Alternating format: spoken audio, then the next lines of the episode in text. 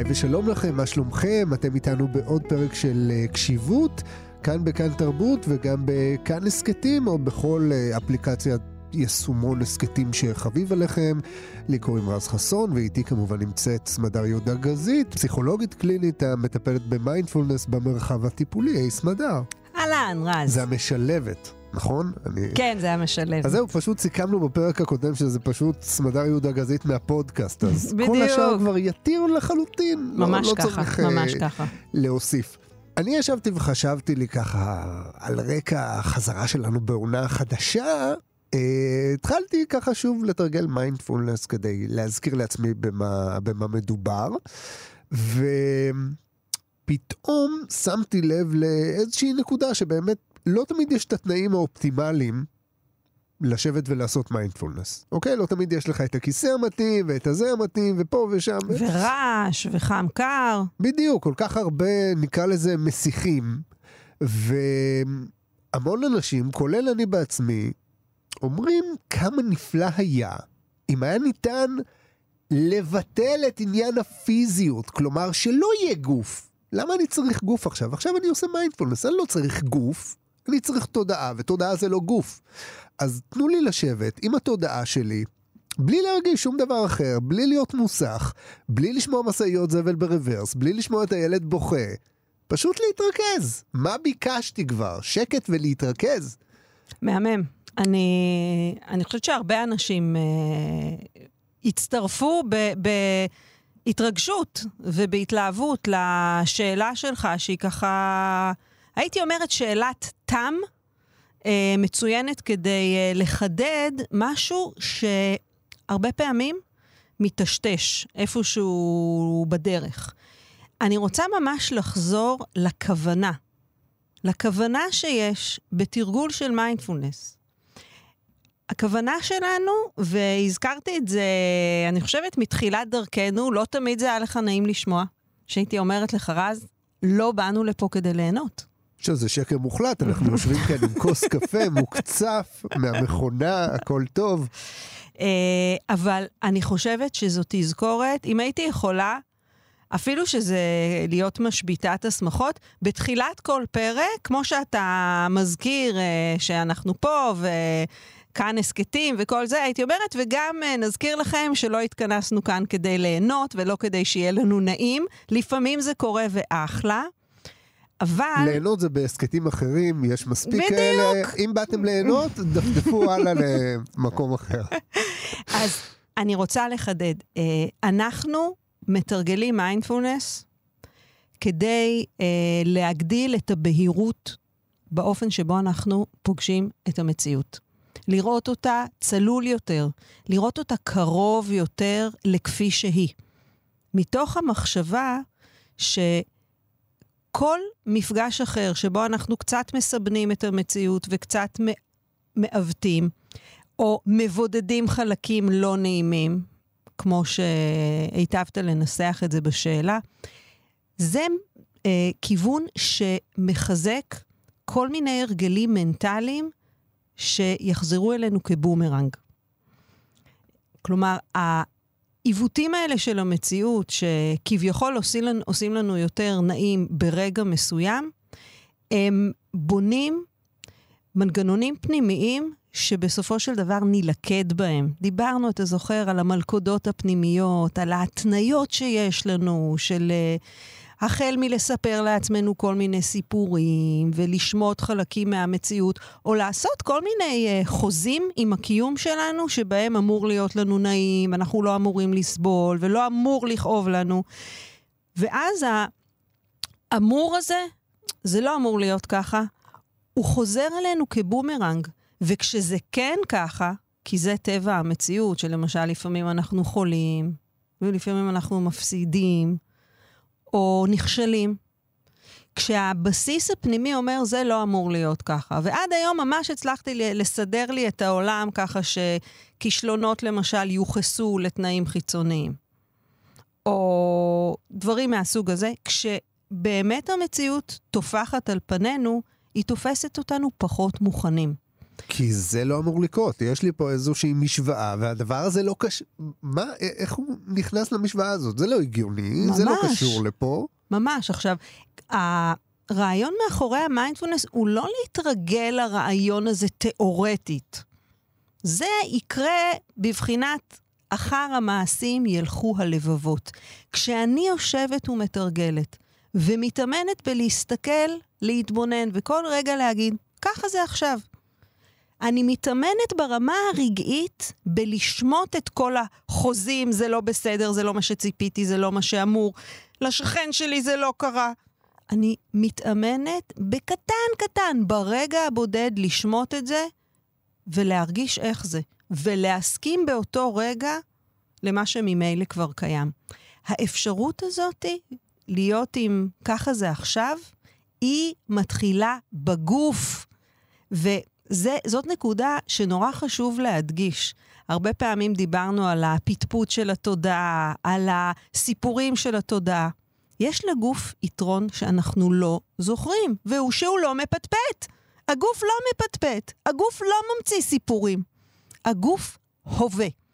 אבל הוא מגרד, הוא כואב, הוא, והוא, הוא מדבר בדרכו. הוא אלגורי לעולם, הוא אלגורי לחיים. הוא מגרד, והגירוד אז מתפתח, משתנה וחולף. הוא כואב, וגם עם הכאב יש כל מיני סוגים של התפתחויות. ועוד דבר מעניין הוא שהגוף בדרך כלל, גם כשהוא כואב, הוא כואב במקום אחד, ובמקום אחר קורה משהו אחר. אנחנו רגילים מיד לעשות זום אין לכאב. ואנחנו נקדיש גם בסדרה הזאת פרק לעבודה עם כאב פיזי, שמגיעה מכיוון לגמרי אחר, כזה שלא רק מתכווץ, מתגונן ומתכנן את המתקפה, אלא דווקא מתרכך, נפתח אל העובדה המצערת הזו שכואב לנו, ובודק איך אפשר לעבוד סביב זה. אז הנה, אנחנו התחלנו את הפרק הזה בהבטחה של איך לבטל את הגוף, והנה, כצפוי, אנחנו... אה, מתהפכים על עצמנו.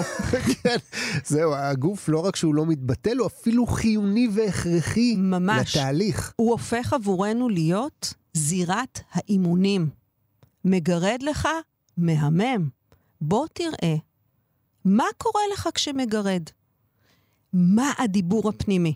אני ממש מזמינה, מזמינה כל אחד מכם, בפעם הבאה שיש לכם תחושת גוף לא נעימה, אם אתם יכולים לעשות פוז על האוטומט, להזכיר לעצמכם את האפשרות להתבונן, ואז להגיד לאוטומט, יאללה, תמשיך, עכשיו אני גם מסתכל עליך.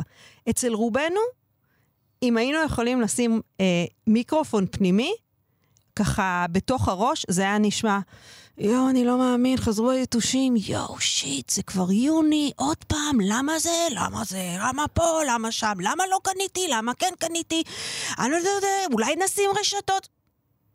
נכון? אתה, אתה מתחבר לזה? מתחבר חד משמעית, זה אני. את כאילו פלשת עכשיו לתוך הראש שלי. או פתאום יש לי כאב חד בצבא. אוי, יואו, אני לא מאמין, ויש לי את כל אחר הצהריים עם הילדים, ואני אמור ללכת איתם לג'ימבורי, אני רק... עכשיו, זה מדהים, אתה מבין? זה... יש כאן איזשהו מסר מהגוף, והאוטומט, הוא בכלל לא נשאר שם. הוא לא נשאר שם שנייה. הוא טס במדרגות למעלה אל הראש, וכל המפגש מתרכז במה יש לי להגיד על זה. עכשיו, בואו נחזור ל... ממש לבייסיקס, שדיברנו על מה זה תרגול של מיינדפולנס, זה לנסות לא להיות במה אני חושב על זה ומה העמדה שלי כלפי זה ואיך זה אמור להיות, אלא להגיד, רגע, רז, אתה, אתה יכול שנייה לשתוק? זה, אני, אני מתנסחת כאילו בצורה שתהיה לך נעימה, לא צורה בוטה, כי אנחנו גם עושים את זה בחמלה. אתה יכול שנייה לשתוק, לבלום רגע את הפטפוט הזה, ובוא תרגיש שנייה, איפה בדיוק זה מגרד? איך זה מגרד? זה... כשאתה אומר, זה מטריף אותי, מוקד תשומת הלב אשכרה עובר לאמירה הזאת מטריף, ואנחנו מתחילים לחשוב על כל מיני הטיות של הפועל הזה, ט', ר', פ'. אבל אם אני אומרת, תהיה עם זה רגע.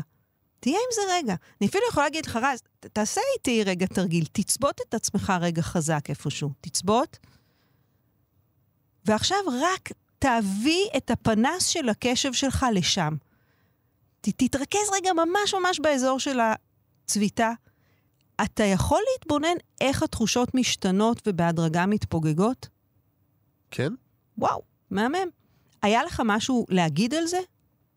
לא במיוחד. אוקיי, עכשיו, פה אני מדגישה עוד משהו נורא חשוב, והוא שלמרות שאנחנו באמת יצורים מדהימים, עם capacity אדיר לחשוב ולייצר ולחשוב, בדרך כלל, איפה שאנחנו שמים את מרכז הכובד שלנו, לאן שאנחנו מפנים את פנס הקשב, שם נהיה עסוקים. אז כשאתה באוטומט, מהגירוד או הכאב עובר לחשיבה, שם שמת את הדגש. האזור הזה כאילו מקבל את, ה... את הדלק שלך. וחלק ממה שאנחנו לומדים בתרגול של מיינדפולנס זה להזרים את הדלק דווקא לגוף. כאלטרנטיבה, אני ממש מגדירה את זה, זאת אלטרנטיבה לחיים בתוך הראש. תהיה בתוך תחושות הגוף, תהפוך אותם לעוגן. אני חושבת שזאת מילת מפתח, כי ראינו יותר מפעם אחת והתייחסנו לזה, לתעתועים של התודעה. לכל המסלולים הכלכליים, הפתלתלים, שהתודעה יודעת להוליך אותנו בהם ולייצר הרבה סבל עודף. סבל עודף גם כי זה הרבה יותר, זה שוקל הרבה יותר, גם כי זה נמשך הרבה יותר זמן. זאת אומרת, האירוע הזה של הצביטה, כשאני מתרכזת רק בגוף, בדרך כלל הוא יימשך הרבה פחות מאשר אם אני אטפל בכאב הזה דרך החשיבה שלי. כי החשיבה שלי היא עיקר מאוד מאוד פורה, וכל מחשבה מולידה, כמו שדיברנו גם, המון בנות מחשבות ונכדות של המחשבות ונינים, וכשאנחנו עוסקים בגוף, משהו נהיה פשוט יותר, הוא נהיה נקי יותר, צלול יותר, שזה בדיוק האיכויות שאנחנו רוצים לפתח. אבל את יודעת, זה... כאילו מצד אחד אני מבין מה את אומרת, אבל מצד שני, בגלל שהגוף שלנו, את יודעת, אנחנו לא ראשן, אנחנו לא מורכבים מראש ורק מאיזה זנבון קטן או משהו כזה.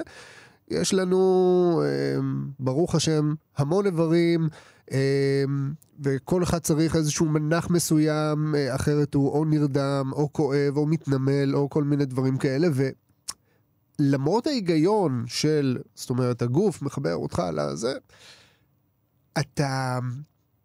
מגיע, או לפחות אני בחלק מהמקרים, מגיע לתרגול של מיינדפולנס עם uh, המון סטרס. כי יש כל כך הרבה דברים עכשיו שיכולים, איך אמרת, הצביטה הזאת, אוקיי? עכשיו, הצביטה, אנחנו תרגלנו אותה ביד, אבל תארי לך, או אני מתאר לעצמי, מה קורה כשיש לי גם צביטה ברגל וברגל השנייה וביד ובצבא. זה משהו שגם מייצר המון סטרס והמון במרכאות, כן, חרדה לקראת התרגול הזה. זאת אומרת, מצב שאתה אומר לעצמך, אם זה היה אולי קצת פחות מזה, הייתי יכול להתמודד עם זה, אבל אולי לפעמים ההיסחים האלה שהגוף שלי יכול לייצר, הם כל כך חזקים שהם ינתקו אותי, זאת אומרת, לא יאפשרו לי בכלל להתמקד ברגע הזה. נהדר, שאלה מעולה. ואתה יודע, אני חושבת שאם היינו מדברים, אה, נגיד לפני עשר שנים, כשהיה לי פחות עשר שנים של ניסיון, אז הייתי יותר מתבלבלת מהשאלה שלך, אולי אה, לא לגמרי בטוחה בתשובה. אבל אני יכולה להגיד לך היום, באמת, אה, עבדתי עם, עם מאות אנשים, והרבה מהם אה, ב- לאורך הדרך פוגשים בדיוק את מה שאתה מתאר. את הגוף הזה שמרגיש אה, תכלס כמו מטרד. שאם אפשר היה להבריג את הראש ופשוט להשאיר את הגוף במיטה וניפגש uh, בערב, היו עושים את זה בשמחה.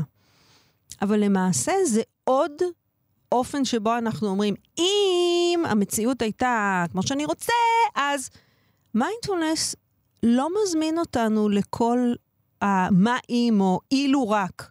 מיינדפולנס אומר, תפגוש את המציאות כפי שהיא, ואני חושבת שעוד אמירה שנמצאת בבסיס הגישה הזאת, היא אומרת, אתה מסוגל להכיל ומסוגל לעבור הרבה יותר ממה שאתה מספר לעצמך.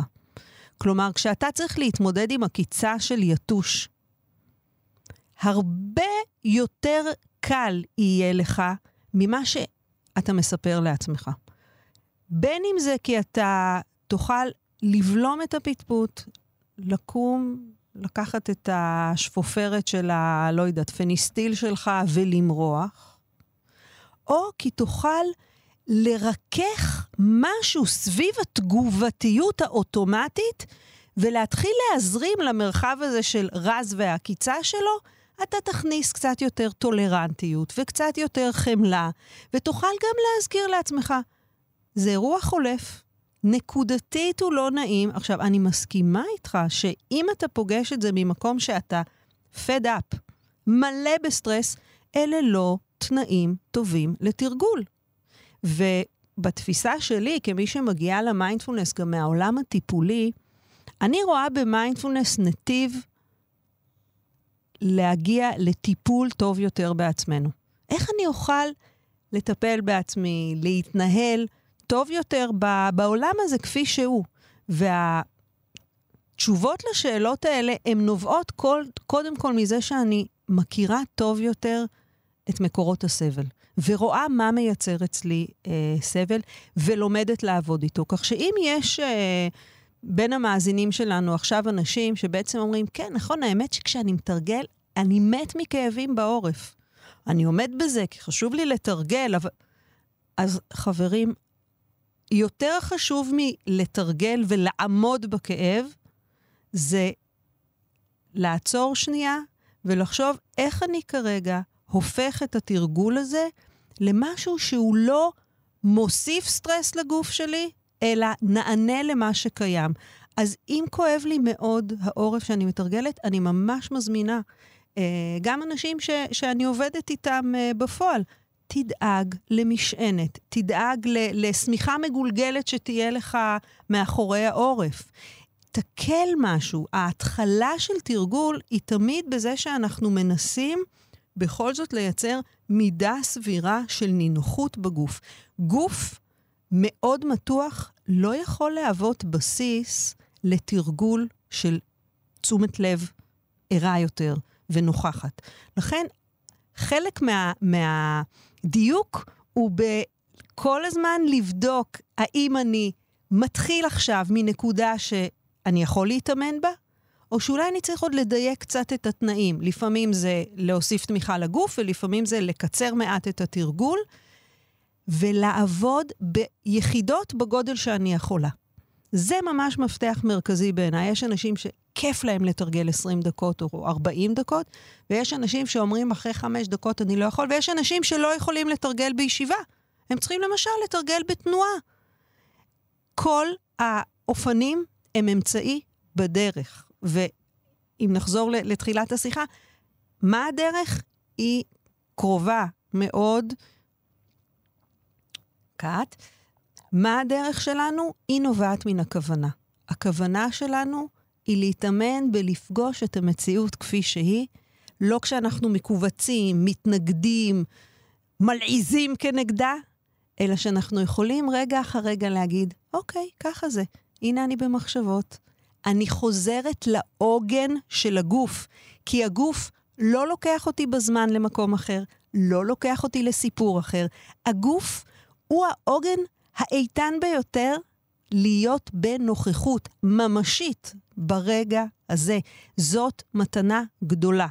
ובתוך הגוף יש לנו את הנשימה, שהיא גם מרחב שיש בו תנועה והשתנות, ולכן העוגנים של הנשימה והגוף הם עוגנים מאוד מאוד בטוחים שהתרגול היומיומי מגדיל את הנגישות שלהם עבורנו. אז אפשר להגיד שאולי הנשימה היא סוג של חבל או צינור שמחבר אותנו לעוגן הזה, או שהיא עוגן בפני עצמה? אני מאוד מתחברת לתיאור הזה שלך. היא, היא ממש צינור, ו... לפעמים אני אפילו, לפעמים אני אפילו יכולה להגיד שהנשימה היא ממש כסוג של גשר בין הגוף לתודעה. היא מאפשרת, אפשר דרך הנשימה לעבור אל הגוף. כל אחד מאיתנו הוא, הוא בזמן התרגול חוקר ובודק איך זה עובד בשבילו. אבל בהחלט, אה, לא פעם, הנשימה יכולה להיות החבל שנאחוז בו ודרכו נגיע אל המצוף. הגוף הוא כמו מצוף. בואו, תעלו אה, מעל פני המים התובעניים האלה של החשיבה, קחו קצת אוויר. בתוך הגוף, בתוך הגוף. זה אינסופי, אתה יודע, אפשר לשים לב לכפות הרגליים, אפשר לשים לב לקודקוד, אפשר לשים לב למגע של האוויר בעור שלנו. אפשר לשים לב, יש אנשים שיודעים שהמוקד הספציפי של הסטרס שלהם הוא למשל בחגורת הכתפיים, או בלסתות. אני שנים, שנים, כבר עוקבת אחרי האופן שבו בכל מאמץ שאני עושה, משהו בלסתות שלי תמיד נדרך. זה, אני לא יודעת, אולי עוד 30-40 שנה זה לא יהיה ככה, אבל כשאני, when I check in, לראות מה קורה, כמעט תמיד הן ככה מהודקות חזק. וזה התרגול שלי. זה לא, אני לא מצפה שזה יעבור. אני גם באיזשהו אופן מזמינה את כולנו, בואו נכבד את הגוף, יש עליו הרבה. הוא מוצא לו את הדרכים, אבל לפעמים הוא נתפס בהן, ואנחנו יכולים לעזור לו להרפות. ולפעמים זה דבר פשוט כמו פעם בשעה, שים לך תזכורת בטלפון ותעשה שלושה סיבובי כתפיים לכל כיוון. אני ממש מזמינה את כולם, תעשו עכשיו שלושה סיבובי כתפיים ואתם תרגישו, אתם תרגישו, תרגישו פתאום שיש איזושהי זרימה אחרת, שיש איזה מסר אחר. רז פה מולי, אני רואה אותך פתאום נושם נשימות יותר עמוקות. זהו, זה סוג של ביקור בגוף שמחזק את הקשר. אני לא מצפה שתרגיש איזה וואו כרגע, אבל אין לי ספק שאם תעשה את הדבר הזה חמש או עשר פעמים ביום, בעוד חודש משהו בקשר קצת יתהדק. אתה יודע, כאילו, תתחיל להתכתב עם הגוף, תשלח לו מכתב פעם ביום. כן, זה משהו שאנחנו פשוט לוקחים כל כך for granted, שאנחנו שוכחים באמת להתחבר אליו, דיברנו על זה בהרחבה בפגישה הקודמת שלנו כאן. ואפרופו הדימוי הזה לבאמת חבל או צינור בין הנשימה אל, ה... אל הגוף, אמ, את יודעת, זה משהו שכמעט אה, אפילו אינטואיטיבית, אמ, יש איזשהו אה, תחום, לדעתי, אולימפי, הוא בטוח ספורטיבי, של צלילה חופשית, שזה נכון. צלילה בעצם ללא מכשור בעצם, זה אנשים עם, אה, לא יודע, אולי סנפירים רק, זה הכל שהם צוללים בלי שום אה, בלוני חמצן, וכל מה שיש להם כדי לדעת גם מה העומק שלהם וגם כדי שהם לא יאבדו כל כך את האוריינטציה, זה פשוט חבל. כן, יש איזשהו חבל או משהו כזה שלוקח אותם מ... אה, פני המים. מפני המים עד למעמקים, ו- וזה כל הליווי שיש להם. וכשאתה צולל, בעצם הדבר היחיד שיש לך זה כל הנשימות שלך. זה כל מה שאתה שומע מתחת למים. שאחד הדברים המדהימים בצלילה חופשית, זה שמי שמחזיק בשיא העולמי, אנחנו מדבר, מדברים על 10-12 דקות. זה איזושהי יכולת שהיא כמעט... לעצור ב... נשימה, לעצור כן? לעצור נשימה. מטורף. עכשיו, חשוב לי להגיד, מיינדפולנס, אין לו רכיב תחרותי. לא תוכל להיות אולימפיאדה במיינדפולנס. אם מישהו ימציא תחרות של מיינדפולנס, הוא חותר תחת מדובר המהות. מדובר בשרלטן, ואנחנו נבוא בתור הסמכות למיינדפולנס בישראל ונסגור אותה. בדיוק. אוקיי. אוקיי. אז כשאנחנו במרחב, ה, מה שנקרא, זה, זה תחביב, כן? זה לא תחרותי. אני חושבת שבאמת הנשימה היא מפתח מאוד מאוד חשוב, שיכול בהדרגה להפוך לעוגן אה, מעבר לעובדה שהיא מתרחשת בתוך הגוף ושיש בה אלמנט של תנועה, הסדרה נכונה של הנשימה עוזרת לעשות ויסות של אחוזי הגזים השונים, הפחתה של אחוז ה-CO2, שהיא מפחיתה סטרס. יש לה השפעה על עצב הווגוס, כל מיני דברים שלא ניכנס אליהם, אבל הם קשורים להבנה הולכת ומתרחבת גם בעולם המדעי באשר למאפייני תגובות הסטרס. ואם פעם אפשר היה לדבר על סטרס כעל מצב נפשי, אין מי שידבר על זה היום ככה. גוף ונפש חוברים יחד, הסטרס מתקיים בשניהם, ואנחנו, דרך המיינדפולנס, מה זה משפרים את היכולת שלנו לטפל בסטרס? כי אנחנו כבר לא מדברים אל עצמנו רק כדי להפחית סטרס. פתחנו בפני עצמנו מרחב נפלא, עצום, שנקרא הגוף, וגם דרכו אנחנו מנהלים את הסטרס שלנו טוב יותר, לא מחכים שהוא יגיע לפסגות. תראה, כשאנחנו מגיעים לקצה של הסטרס, מעט מאוד כלים יעמדו לרשותנו ויהיו יעילים. החוכמה בכלל ב- במיינדפולנס וברפואה מונעת, אפרופו הפרק אפרופו. הקודם שלנו. כן. החוכמה ברפואה מונעת היא המניעה. לעצור את הדברים כשהם קטנים, לזהות כל מיני מפולות בראשיתן. והגוף פה הוא מרחב עם פוטנציאל עצום, לא ממומש, underrated. מדובר בפרק פוקח עיניים, כי את יודעת, אני חשבתי בהתחלה על אה, מהלכים להיפרדות והינתקות חד צדדית מהגוף, ונראה לי שנשאר בקשר. מעולה. הגוף ואני. אפרופו השבוע, אתה יודע, ממשלת אחדות. ממשלת אחדות. בין גוף ונפש ביחד. מיינדפולנס. מיינדפולנס בכנסת, אנחנו צריכים לעשות זה, זאת פעם. זאת לגמרי מטרה משותפת שלנו. יש תקדים בפרלמנט הבריטי כבר עשר שנים. יש קבוצת מיינדפולנס פתוחה בחלון זמן קבוע בשבוע, שחברי הפרלמנט הבריטי מוזמנים לתרגל, ויש מתרגלים קבועים. וואו. טוב, חבל שלא היה מיינדפולנס בתקופת המנדט פה, אז עוד היו לנו שרידים בפרלמנט שלנו, היה איזשהו חוק מתקופת המנדט לענייני מיינדפולנס, אבל אה, פספסנו את זה. אה, טוב, אז אה, זה לוקח אותנו אל אה, שלב, ה, שלב התרגול. לגמרי. הנה, אם עדיין לא התחברתם לגוף היום, או חשבתם כמוני להינתק ממנו, אז uh, ההפך. בהחלט, ובתרגול הזה כראוי לפרק שכזה, אנחנו נדגיש במיוחד את השיבה אל הגוף, אה, או כמו שקראנו לזה באחד הפרקים הקודמים, תעדוף של, של הגוף. הגוף. אז לפני שנתחיל, רק אזהרת האזנה קצרה, זה משהו שנתבקשתי לעשות, האמת לא עשינו את זה עד היום כי זה היה נשמע לנו קצת אה, מובן מאליו, אבל אה, ההסכת הזה, הרבה אנשים מאזינים לו בין השאר גם כשהם בדרכים, אוקיי? גם uh, הוא משודר בין השאר גם ברדיו, ואנשים מאזינים לו ברכב. כל שלב התרגול אינו מיועד לשעת נהיגה.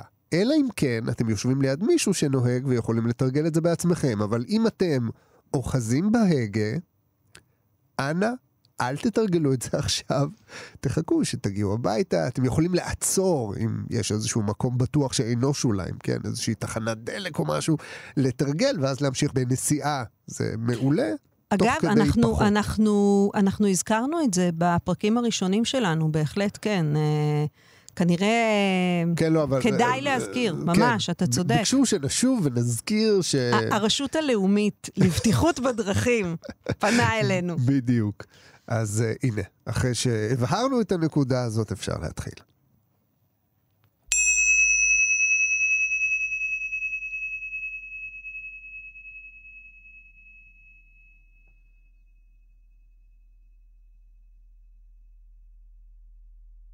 אז ניקח לנו נשימה עמוקה. אה... מתכווננים לדקות הקרובות שבהם אנחנו מקצים לעצמנו את הזמן והמרחב הזה כדי לנכוח, לנכוח בלא עשייה, בלא אג'נדה. נתחיל מלשים לב מה העניינים בגוף שלנו כרגע, נשים לב לתנוחה, לאותם אזורי גוף שבהם אנחנו פוגשים את מה שתומך בנו. אם אנחנו בישיבה, אז uh, הרגליים, הישבן. אם אנחנו בשכיבה, אז כל החלק האחורי של הגוף. אם אנחנו בעמידה או בתנועה, לרוב אלה תהיינה כפות הרגליים. אז נזרים אל אזורי הגוף האלה את תשומת הלב שלנו כעת. מתוך uh, כוונה להוריד את הרגל מדוושת החשיבה, התכנון, ולעבור לנוכחות מלאה יותר, להתמסרות גדולה יותר, לרגע הזה לעת עתה.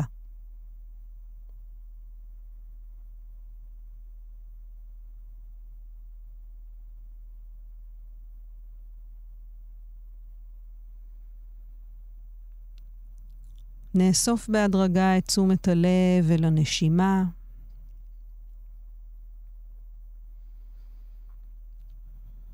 נזכור שאין שום צורך לנהל את הנשימה, לעשות אותה עמוקה יותר, קצובה יותר. ההפך הוא הנכון, אנחנו רוצים להניח גם לה להתנהל. מדי פעם אולי נשימה עמוקה יותר.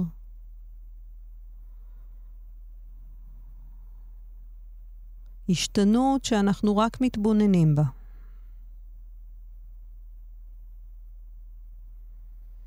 הנשיפות הן הזדמנות לפנות מתח מתוך הגוף.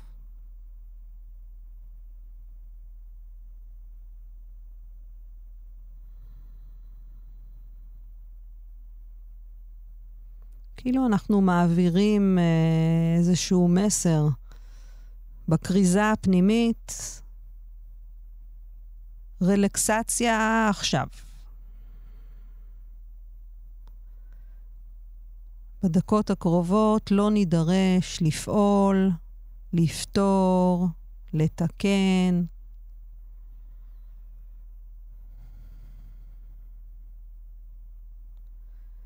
הנחיתה הזאת אל תוך הרגע הזה, תהליך שדורש זמן.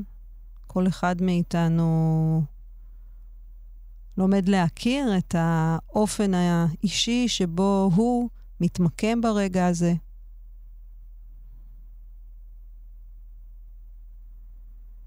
ניתן לעצמנו את הפטור הפנימי מלחשוב ונעגון באותו אזור בגוף שבו אנחנו מתבוננים בנשימה. אם זה בבטן או בית החזה, בנחיריים.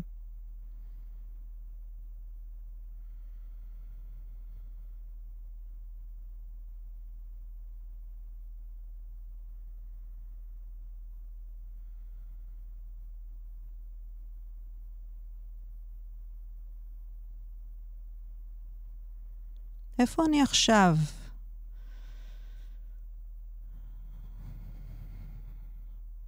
נחזור דרך הנשימה אל הגוף. נאפשר לגוף להיות המקום שבו אנחנו עוגנים, וממנו אנחנו מתבוננים בתודעה.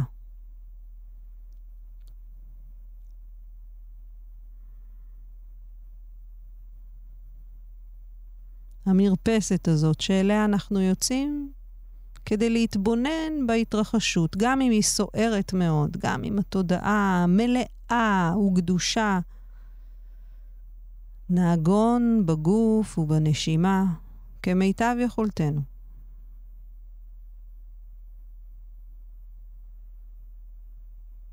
ונראה, ככה זה עכשיו. כך התודעה עכשיו, כך הגוף. אם יש אי נחת בגוף, ננסה לשהות איתה רגע, לתהות על קנקנה. איך זה מרגיש? האם אני יכולה ברגע המסוים הזה להיות איתה? לרכך התנגדות, לא כי זה נעים לי, רק כי ככה זה כעת.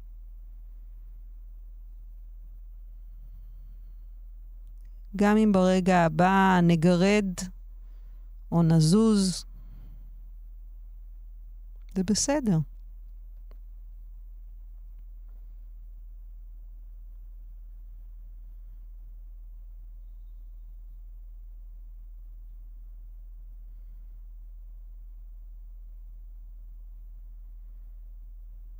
אם ישנן תחושות גוף מאוד מציפות, איזו תחושה שכל הגוף באי נחת. כמיטב יכולתנו,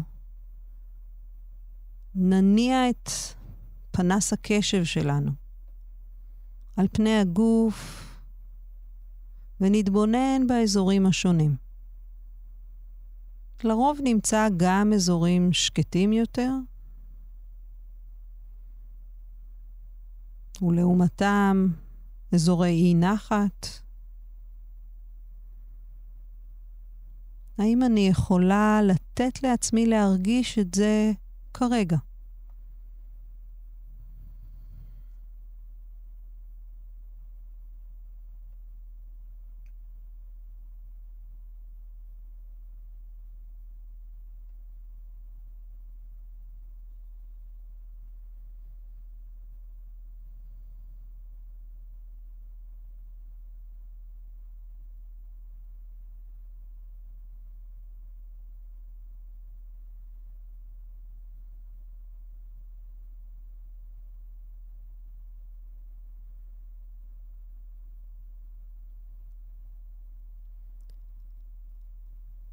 שוב נחזיר את תשומת הלב אל הגוף.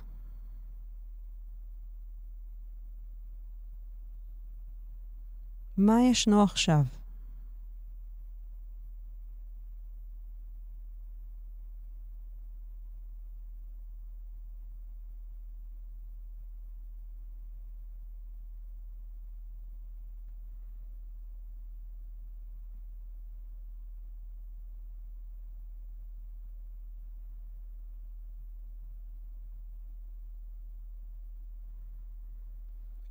מן הפטפוט של התודעה, מהררי המחשבות, אל נוכחות בממשות הזו של הגוף. שלעיתים גם תוביל אותנו לכוונון או שינוי של התנוחה, התנועה. לא מתוך תגובתיות אוטומטית, אלא דווקא מתוך סבלנות, קשיבות.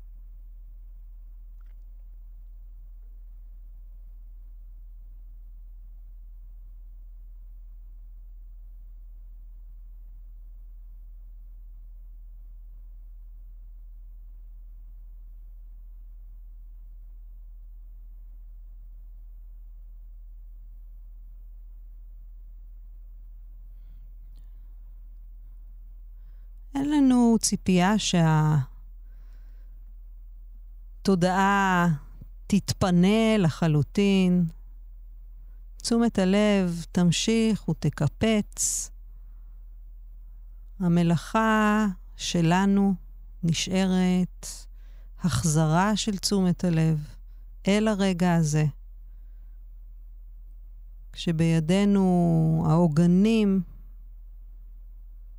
המאוד עקביים של הגוף והנשימה.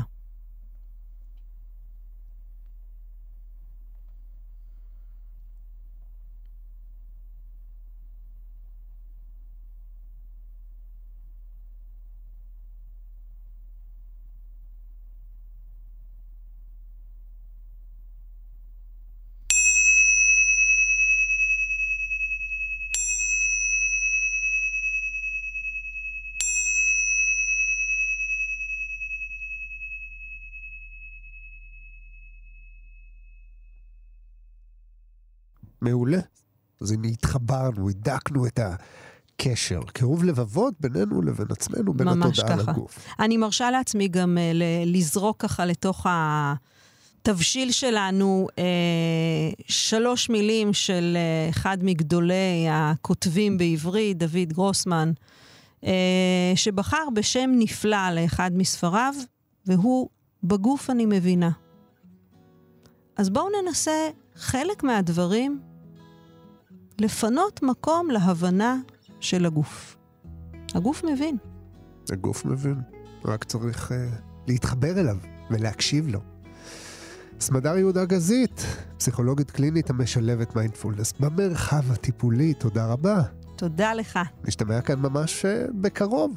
תודה רבה גם לכם שהייתם איתנו בפרק נוסף של uh, קשיבות. אנחנו זמינים לכם בכל הפרקים הקודמים שלנו, בעמוד ההסכתים שלנו כאן הסכתים, uh, או בכל אפליקציה יישומון הסכתים שחביב עליכם, אנחנו שם ואנחנו נשתמע כאן בקרוב עם uh, פרק נוסף בסדרה הזו. אז תודה שוב על ההאזנה, לי קוראים רז חסון. עד אז תרגישו טוב, תשמרו על עצמכם, תקשיבו לגוף, ולהתראות.